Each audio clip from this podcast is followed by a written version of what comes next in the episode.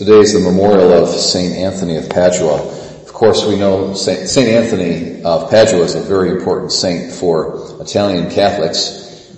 Anybody that's named Anthony, Tony, is named after St. Anthony of Padua.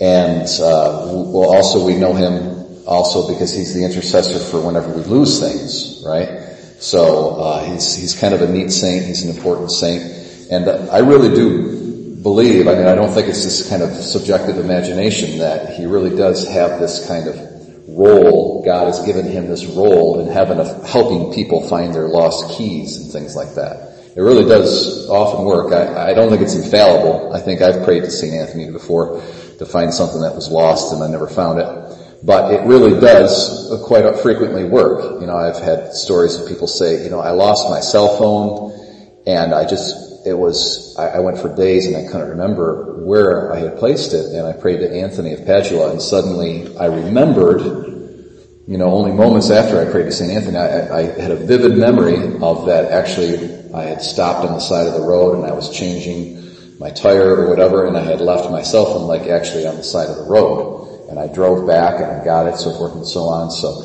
and, you know, you have lots of stories of this, but What's funny is, is you have this very mundane kind of pragmatic uh, charism that St. Anthony has, helping you find lost things.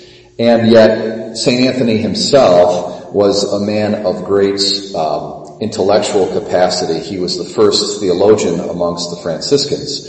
St. Um, Francis himself was not a theologian. St. Anthony was one of the first theologians amongst the Franciscans, and he was a great preacher. To this day, his tongue remains incorrupt, and it's kept in the northern part of Italy in, uh, I want to say, oh, it's in St. Luke's church. That's what I know for sure. I can't remember the name of the city in northern Italy that he's at, but in any event, he was known as a preacher. He was known as a thinker. He was not about pragmatic stuff. So it's not like he went along, you know, went to churches every day and says, have you lost your keys? Can I help you find your keys? You know, that, that's not what he was about. Okay, he was talking about eternal things, invisible, spiritual realities. But I think there's a, a certain wisdom in God's providence. He, cause we're creatures of flesh and blood in the here and the now, and we've got a lot of things to worry about. And he helps, he gives us that grace to find these different little things and make our lives a little, little easier. And it, it's not finding keys for the sake of keys, but what it is, is it's finding keys for the sake of unlocking the mysteries of something invisible and something higher. It's meant to lead our minds to appreciate St. Anthony and then to really admire him, to think about him, and then thereby to think of Christ and thereby to think of God and eternity. So it's, you know, you start small and you end with eternity. Uh, today in our first reading from uh, 2 Corinthians, St. Paul is talking about big things, spiritual things. He's not talking about lost keys. It's very important to get down what is the point of life? What's the whole point? Why will we, why do we exist? Why are we here? And you know, so many religions uh, in the world actually just don't got this right. And, and Christianity alone does. And really precisely Catholic Christianity that's so precise. We have a tradition that has been shaped by generations and generations of very wise men like St. Anthony of Padua, and we have a precise understanding of what the aim and goal of life is. If you, you know, you go to the Jewish tradition, it's, you know, you ask one and you get 50, you ask five Jews and you get 75 answers. I mean, it's, it's very confusing, all these other religions. They really can't tell you what the point of life is. Okay? Some, some versions of Judaism are pretty spiritual and they begin to approach the spiritual, spirituality of Christianity but oftentimes they're focused on very earthly, mundane things, and that was the case in Jesus' own day. That's why when he came as a, a, spiritual Messiah, they expected him to be a political Messiah. They expected him to give them bread and circuses and to liberate them from the, from the Romans. They were thinking purely in earthly things. That's what their minds were set upon. So they never really got the spiritual aim and the point of human life.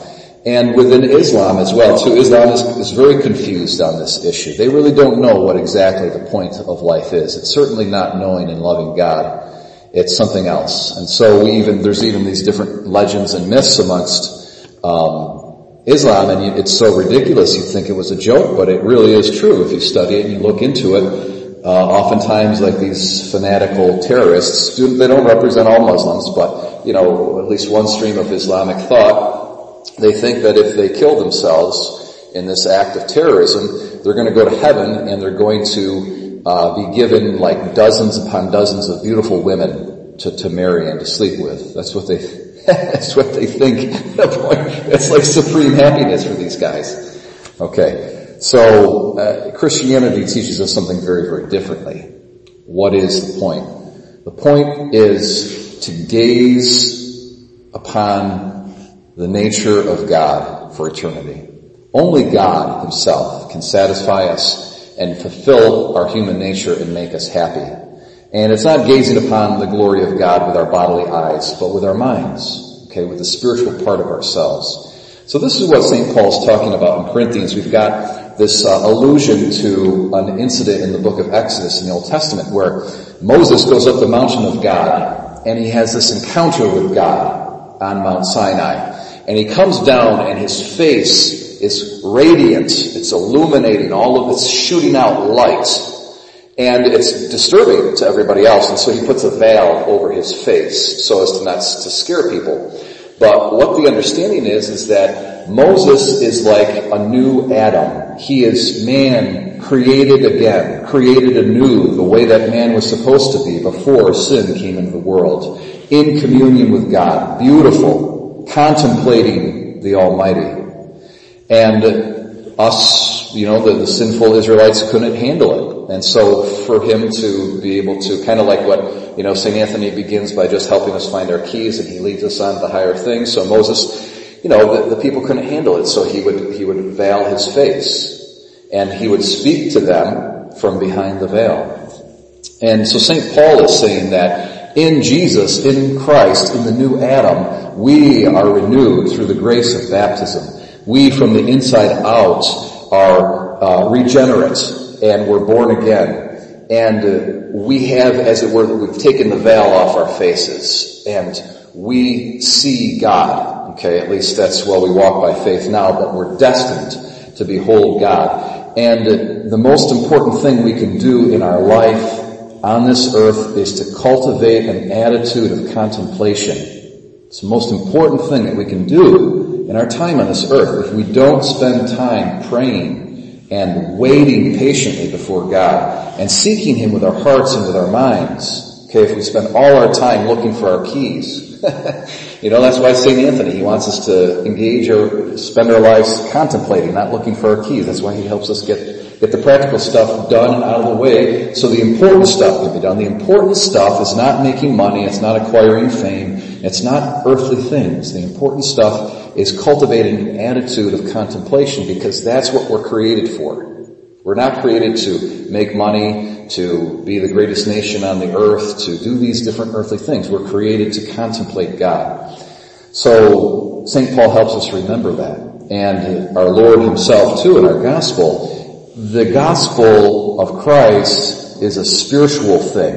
And I can't emphasize this enough. That the most important thing the thing that really is going to satisfy us and make us happy is spiritual, not earthly, not any external earthly good, not the good of our bodies, not even the good of virtue or knowledge, but it's God himself who is apprehended through a, a cultivated spirit of prayerfulness. And it's from there that we live lives, we're transformed and we're able to live lives of virtue, pleasing to God and our final destiny is thereby secured. My brothers and sisters, let's cultivate that spirit of prayer. We do it every day when we come here for daily mass. It's a great uh, privilege and the Holy Eucharist, who is Christ himself. May he today transform us uh, so that our minds are lifted up from earthly pragmatic things to the glory of God. Uh, that is our destiny.